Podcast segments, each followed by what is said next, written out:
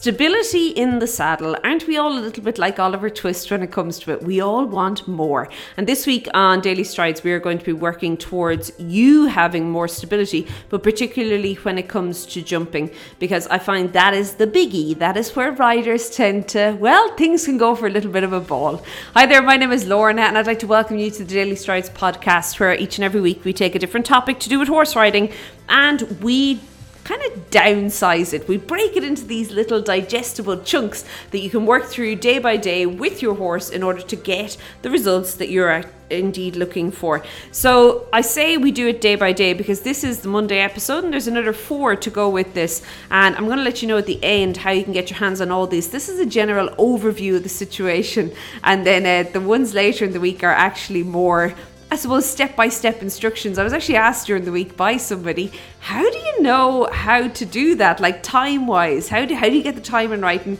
I don't know, it's obviously from spending hours and hours, thousands of hours in the arena. Um, I generally know how long it takes to for somebody to get from A to B and what can happen and what I suppose, surprises they will uh, meet along the way and how to try and avoid those. So, yeah, as I mentioned, the rest of the lessons they are step by step instructions. This is just a general overview, and at the end, I'm going to let you know how you can get your hands on all this week's lessons, but also all the lessons. So, every week of Daily Strides um, on the podcast has a whole week of lessons to go with it, and they are all available for you inside of Daily Strides Premium.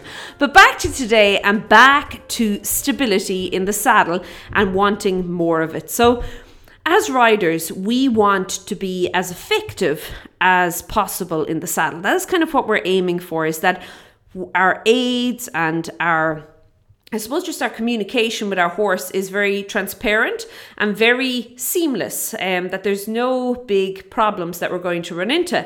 And one of the ways that you'll find your effectiveness will increase dramatically is by becoming more stable in the saddle. So I always say to the children here imagine having a backpack, you know, your school bag, I say to the children.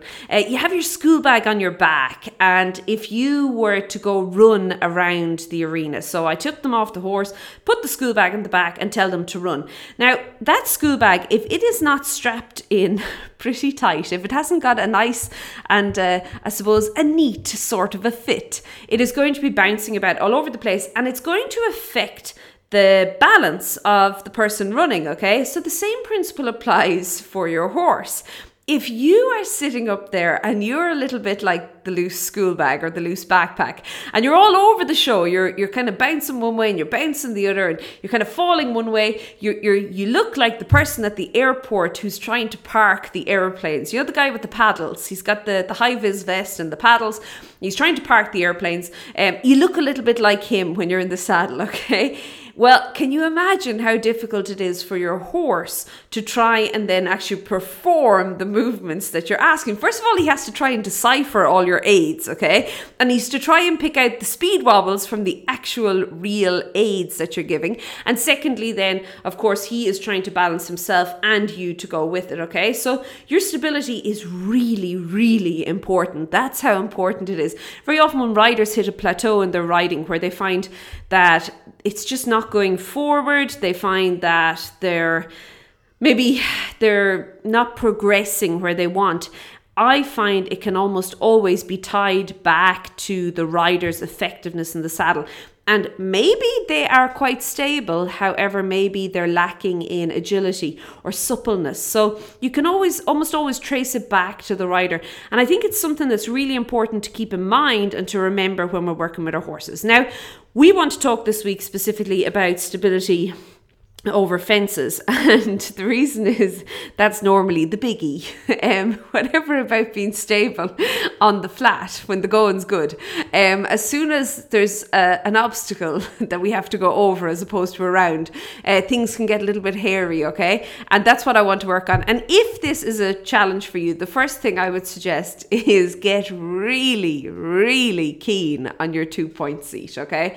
So the two point seat we know um it's a killer it's really going to work your body. But what you, the reason we do a two point seat is, not to be mean.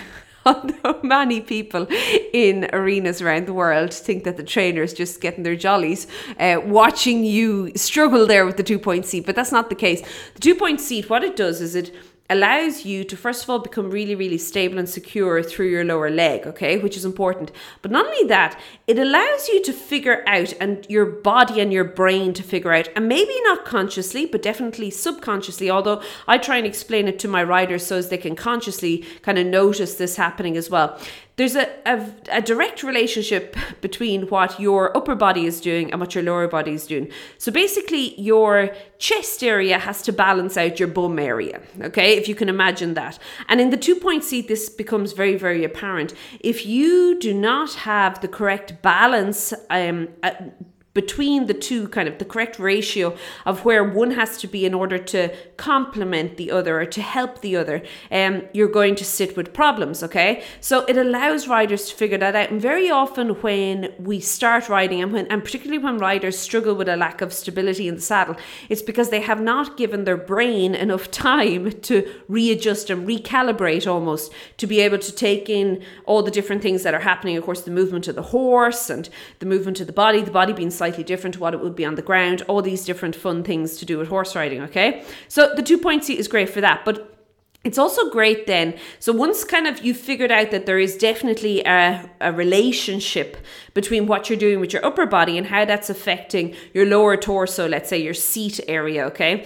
You can then also notice that your legs directly affect that as well, okay? Now, I think it's really important to understand that when we're jumping, we need to be in complete control of our bodies at all times. So, a lot of riders make the mistake of trying to balance on the horse or I suppose depend on the horse for balance over fences. So if the horse is um, maybe maybe the horse stumbles or perhaps the horse there's a bit of a whoopsie going on and the horse maybe refuses or whatever. The rider literally can do nothing about it because they're they're not balanced themselves. And merely the fact that the horse now suddenly changes how it's going is going to off balance the rider and offset the rider and literally cause the rider to go over the shoulder okay? So you want to be really really aware of this and your lower leg this is where it all factors in. So when we're riding in the two point seat you get that burn in um, your your leg muscles okay? And again it's not to just be mean that riding instructors the world over make you practice this it's so as you can start to learn to adapt what is happening in your leg in order to balance and to keep that lovely relationship going on between your upper body and your lower body. Okay, really important. Now, so your leg, it not only comes to having a secure leg, so a secure leg is like a still leg. You don't want your leg doing the hokey pokey when you are in the two point seat. You don't want to do the hokey pokey when you're riding full stop. Um, you want your leg nice and still and secure.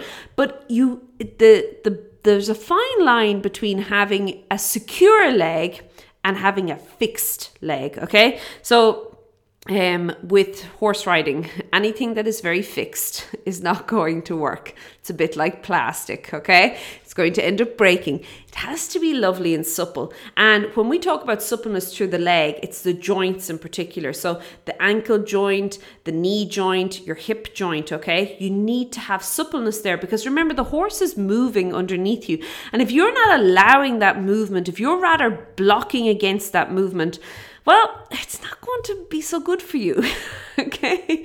First of all, you're going to end up bouncing all over the place. Um, and secondly, you're probably going to be very, very ineffective because you're all the time reacting to and moving against as opposed to allowing and moving with the horse. Okay. So, really, really important to understand that there's a big difference between that. And working in your two point seat will definitely help you. So, once you've mastered your two point seat, and I think as well, what's really important with the two point seat, just before we go on, is that you do have a contact. A lot of people mistake the two point seat for something similar to a jumping position. Um, a jumping position, you are following with your hands. Your two point seat, you still you you have your contact. Okay, so you're all the time talking to your horse. You're working your horse. You're learning how to to keep your horse moving forward all the while you're light on his back. Okay, so that's what we're kind of aiming for with that two point seat. But once you've got the two point seat down pat and you yes, you know what? I'm feeling pretty secure. First of all, you're going to notice two things. You're going to feel a hell of a lot more confident in the saddle, but secondly, you're also going to be more effective in how you ride when you sit up, okay? It's going to feel better. And once you've got all this, I want you to then start working over ground poles. So I spoke about gymnastics, but the, the gymnastics and the jumping end of things come later. I think it's really important to first of all have that stability through your body. And then later, once you've got that, you can start working on the actual jumping end of things. Um, the more important, I suppose, staying secure as you go over the poles. But I always tell my riders here, if you can jump a small fence well, you can jump a big fence well, okay? But it's being secure enough to jump the small fence well and even the ground pole well. If you can try and counter that, if you can realize what's going to happen and almost see it happening before it does, um, that is where the key to becoming a very, very secure and a very stable and balanced rider um, is going to come from. So, guys, as I mentioned, the rest of this week's lessons, we're going to be going step by step. I know we've kind of run out of time today, but uh, we are going to be going through it all this week. You can pop over to stridesforsuccess.com forward slash join. You can join us there. The other thing you can do if you have not already is join the 30 Day Rider Fitness Challenge. It's free, um, and you can find that over at the number 3030 day riderfitnesschallenge.com. Or if you want something a little bit more tailored and a little bit more specific for you and your horse to kind of get you to the next level, you can join fitforriding.com and it's fitforriding.com forward slash join. There's all the information there. We're actually talking all about stability this month uh, going into August. So if you want to join us there, we would absolutely love to have you. Um, I actually got an email during the week from somebody who was a little bit irate that the 30 day rider fitness challenge was not particularly tailored, but I kind of thought, okay, uh, Fit for Riding is the tailored one if that's what you're looking for. Have an absolutely fantastic week, and I will see you all either tomorrow or I will see you next Monday here at the Daily Strides podcast. Be good and keep well. Bye.